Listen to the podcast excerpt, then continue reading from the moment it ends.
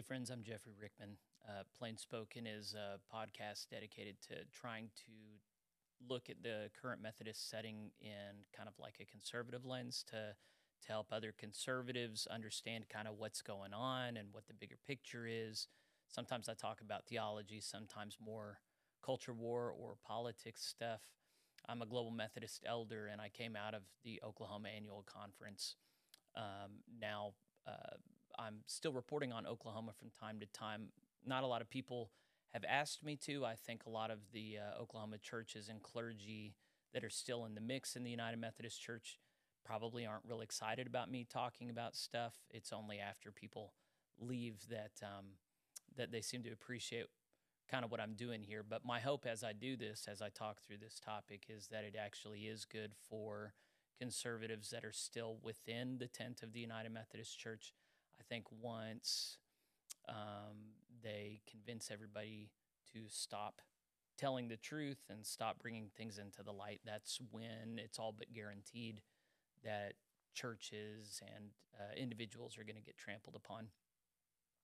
Um, I've I've got a good body of work up till this point talking about what I'm going to talk about here today. I'm not going to recapitulate everything in the nitty gritty because that would take me hours, but um, the the particular pieces that um, if you want to know the background to this, um, well, first off, if if you don't have any patience at all and you just want to know um, what I'm going to talk about, it's going to be there's oral there's an oral hearing tomorrow at the Oklahoma Supreme Court at the Capitol building that needs prayer and attention.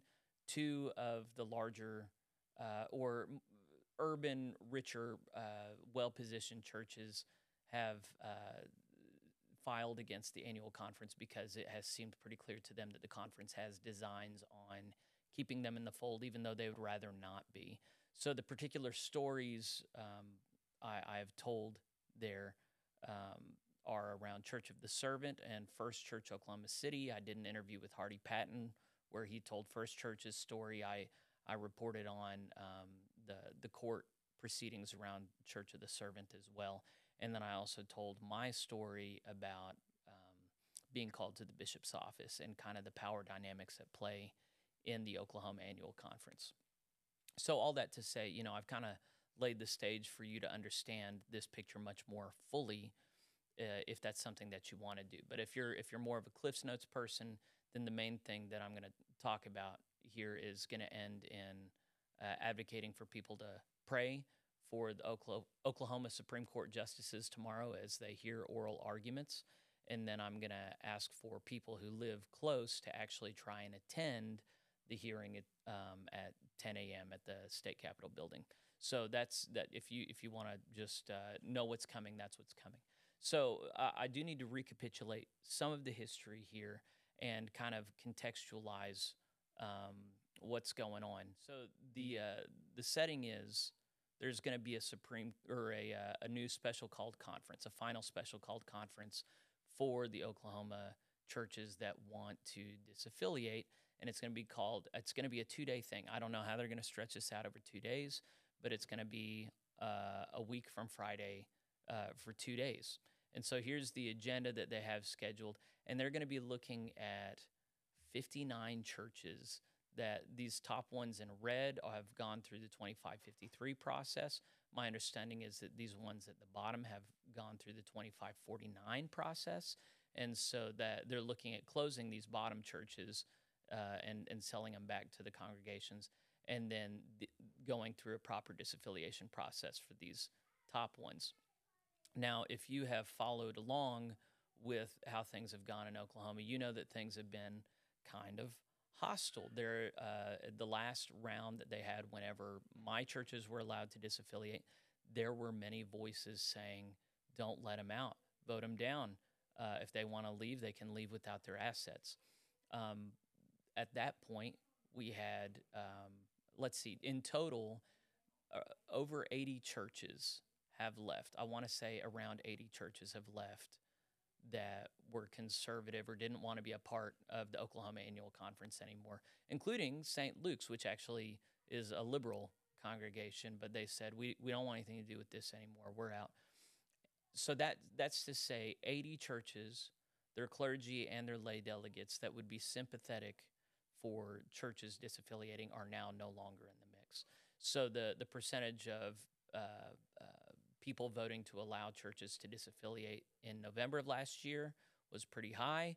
Whenever we took our vote in April earlier this year to allow uh, my my cohort of churches to to disaffiliate, that passed by a much smaller margin. It remains to be seen if they have the goodwill to even get out. So, in this context of heightened tensions in the Oklahoma Annual Conference, we have two churches Oklahoma City First Church and Oklahoma City Church of the Servant, both good locations for a new conference office building because they're looking at selling their, their other one, um, the one that they're currently in.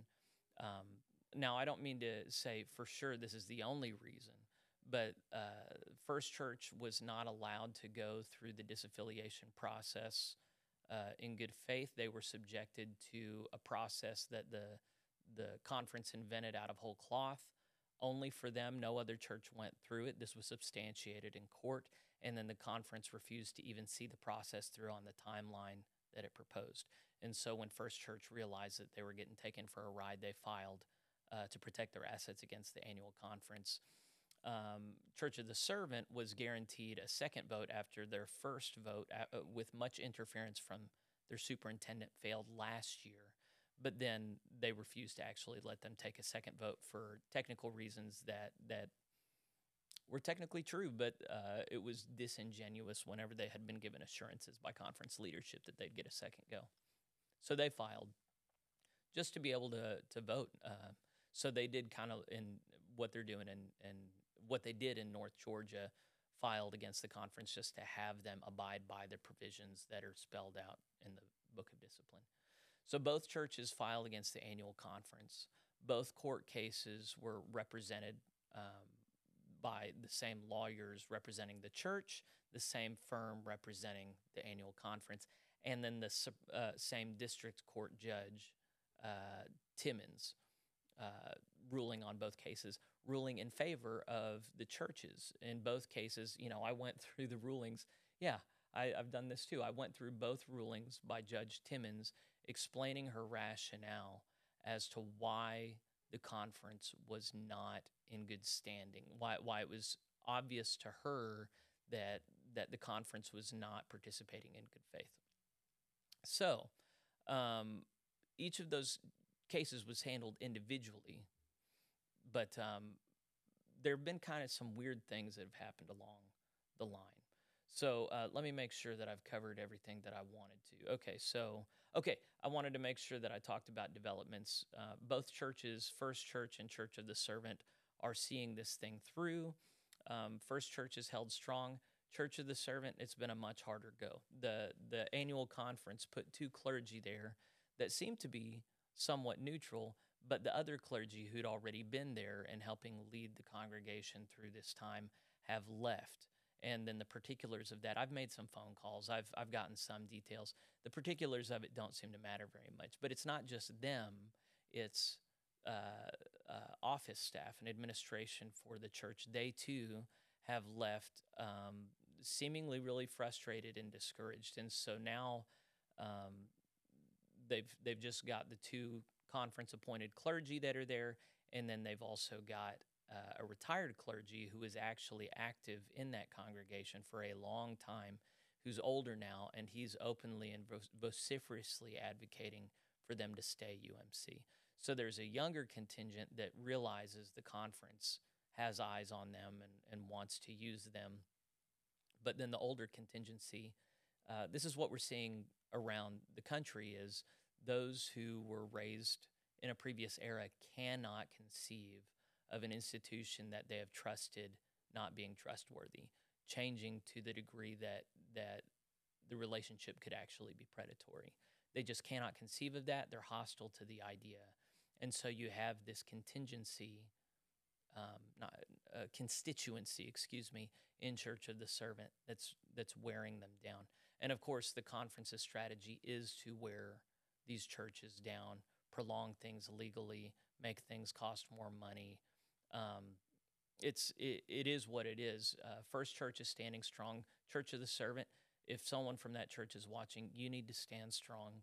Um, the worst thing in the world would be on to be on the side of right, and then just not have the courage or the energy to see it through. So I, as I'm praying through this, you know, I've prayed for Church of the Servant a few times that they galvanize around the reality that they're in rather than the fiction that they, they wish they were in. So, anyway, um, there's been some irregularities on the court level, the, the state court level, um, because, of course, whenever Judge Timmons ruled in favor of the local churches, the, the annual conference was not content to let it go. They appealed the rulings to the Supreme Court. Timmons had, had uh, created very interesting uh, contingencies for both churches to get what they wanted. And then it looked kind of like uh, they were going to be compelled to have a special called conference just for First Church, where uh, uh, delegates who had been able to vote previously but had disaffiliated would be allowed to come back. It was it was a crazy situation, but the Supreme Court got involved, and then there have been some weird developments since then. One is this document that I'm uh, hopefully showing on the screen right now, which was filed on August 4th, pertaining to an oral presentation that dealt only with First Church, I believe. And that was uh, scheduled on August 22nd. Usually, according to the precedent of um, the way that Oklahoma State Supreme Court does things, there, there's a position called the referee that is effectively a middleman between uh, counsels for both sides and the Supreme Court justices. Supreme Court justices don't get involved until actual uh, court proceedings go on. But in this case, my understanding is that this document effectively removed the referee from the middleman position and that the Supreme Court justices handled it directly, um, which is weird. What's to be said about this?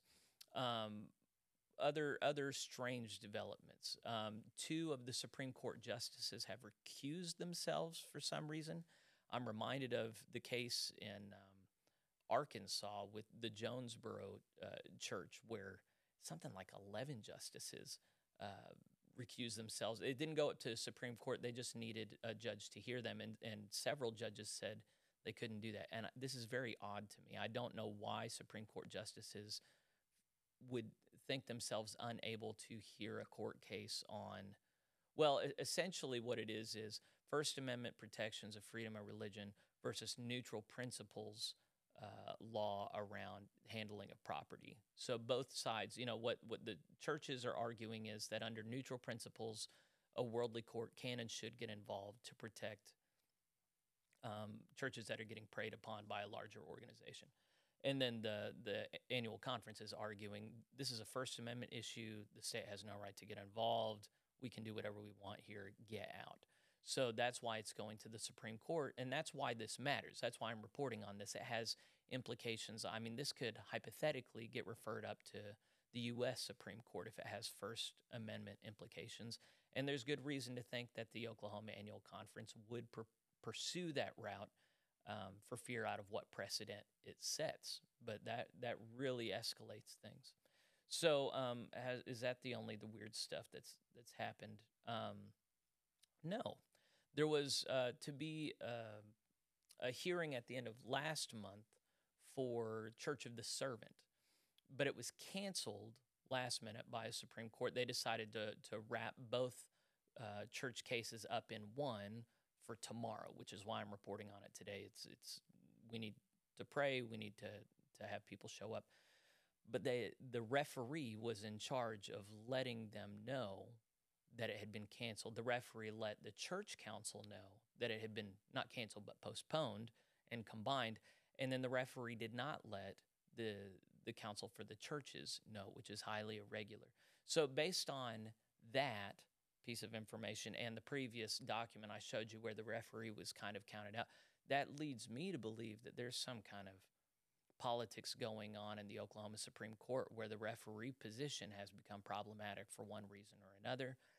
There also seems to be some kind of something going on with the justices. So uh, my understanding is that tomorrow at the oral uh, hearing, there is going to be nine, there are going to be nine justices present. The two that recuse themselves have been replaced. So here is the actual um, document on the website oscn.net, Oklahoma State Courts Network. Um, and then it's it's talking about um, the the nature of you can just pause it and read the document if you want to, but who the different parties are involved, and then um, what I was going to advocate was if you're in the area, going over there before 10 a.m. It, it begins at 10 a.m. tomorrow in the courtroom of the Oklahoma Supreme Court, located on the second floor of the state capitol. So get over there if you can. Also, you'll see at the bottom here, there's going to be a live stream. So I've got that pulled up here, you, and uh, it'll be uh, on tomorrow. So I think I'm going to record that. I don't know if I'm gonna. I don't think. I don't know if I can legally live stream it. I think I can. Uh, fair under fair use stuff. I might look into that. But um, it, it looks like things are, are going to get moving tomorrow, and the implications are going to be really big. So um, what else is there to say about that? I think it's just my hopes for tomorrow. My hopes. It's hard to know what to hope. It's hard, you know. I did a an interview with a lawyer on church law, and I'll, I'll try and remember to to overlay that so you know what it looks like. Um, it's hard to say what the long term implications of a ruling in favor of the local churches would be. I, in a previous segment, kind of uh, chastened the annual conference for doing this, such that litigation would even be pursued. If uh, if the annual conference were authentically Christian, I would expect that they would simply let churches go that are not willing to be. I, I, I just cannot fathom a Christian body coercing and compelling unwilling participants to be participating under threat of having their assets seized. It's just such a crazy time we're in. People have lost all discernment. So, anyway, as I'm praying, I'm praying that Church of the Servant and First Church get a fair deal, that the Supreme Court justices, all nine of them, are fair and balanced. Um, it's my reading of, of Romans that worldly courts have been granted authority to interfere whenever the church has lost discernment. And so my prayer is is not that anything supernatural would would happen, although that'd be cool, but it's more just that they would have common decency and common sense that justice would be served. And it it seems pretty evident to people who are not too close to this thing that local churches shouldn't be threatened or co- coerced in this way. Church of the Servant deserves a fair vote. First Church also similarly, well, their, their vote that they took, their straw poll, Timmons acknowledged, but they need a, a fair uh, to be brought before the annual conference. So, hypothetically, based on the ruling of, well, if they even rule tomorrow, I'm not sure they will. Um, I think partly what we're praying for is a quick ruling so that those two churches can move forward and be considered at this final special called conference for disaffiliation. Otherwise, the Supreme Court, I, I don't even know what could happen here. It's just, it's, it's, it's, it's rare. So, um, you know, my, my prayers are that uh, the justices perform well, the counsels perform well, justices serve truth, um, is is is spoken, and that if there are problematic personalities in the mix, say if if the referee is an issue, that that uh, any any persons that are so too close to it ideologically to see with clear eyes that they just don't play a role and that, that people can look at this dispassionately and that whatever happens on the other side of it that um, people are brought closer to christ jesus on the other side of it I've said it once or twice before. I don't agree with people that litigation necessarily turns people off to Jesus or the church. I don't think it's necessarily a bad witness for Christ. I think whenever people in churches are willing to lose money, status, comfort for the sake of what's right, that actually means that we're people of principle. You know, uh, what kind of model does it set for the world that we're just never willing to lose anything for our faith. Uh, we're never willing to stand strong if if it could hurt us. That that mm, I think I think the church needs the church global universal needs local churches that are willing to stand strong even if it could get them hurt. So I'm I'm personally, you know, even I'm sure that that both churches have said and done things that I would not feel good standing by. But I don't want to live in a world where churches don't stand against coercive institutional power. I, I think the church is called in such a time as this to insist upon truth and justice and righteousness, even when uh, the parties that are insisting that against are also claiming to be churches. I just think whether or not we want it to, I mean, who cares what we want? This is the time in history that we're in. So um, I've, I've previously acknowledged that while reading the Bible, it's hard to justify going to a worldly co- court for justice against uh, another group that claims to be Christian. I acknowledge that. But even so, um, I guess I'm more worried about what happens if, if um, anyone can just claim to be a, a, Christian organization and get away with whatever they want to do. I, I, think the proof is in the pudding. And um, I guess I'm not very worried about local churches challenging that. Um, so there's a lot that, that can spin out of this. God is in control.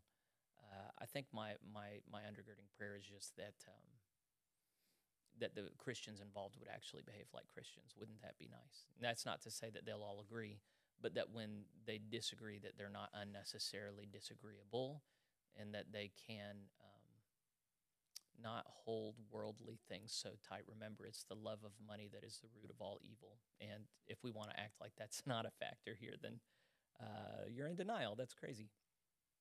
I think that was mostly all I wanted to say today. A final exhortation just to um, show up if you can, if you're close. Show up tomorrow. The the more people whose eyes are on this, the the better. I think. And then you know, watch watch the the live stream of the court case. And then if I end up uh, restreaming the live stream, then then pay attention to that because I would like to think I have some some good stuff to offer. If you want to know more of uh, uh, my analysis, then uh, I'll try and link to all the different previous pieces that I've done in the show notes here, as well as the the websites I've I've uh, cited in this. If you want to check that stuff out. Um, a, a, final note, just kind of a housekeeping note. Um, I'm doing uh, a form of, of sharing information that, to my knowledge, nobody else in uh, the Methodist sphere is doing very regularly, very reliably. I have a pretty good body of work built up at this point and a pretty good track record so far as my analysis goes.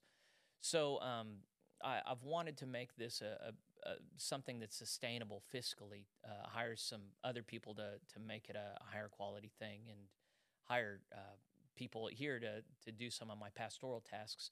I want to be of service to the Methodist movement uh, for several years into the future, and so that requires money. But I'm not feeling really good about the putting ads all over everything, whether you're listening on the podcast or you're watching on YouTube.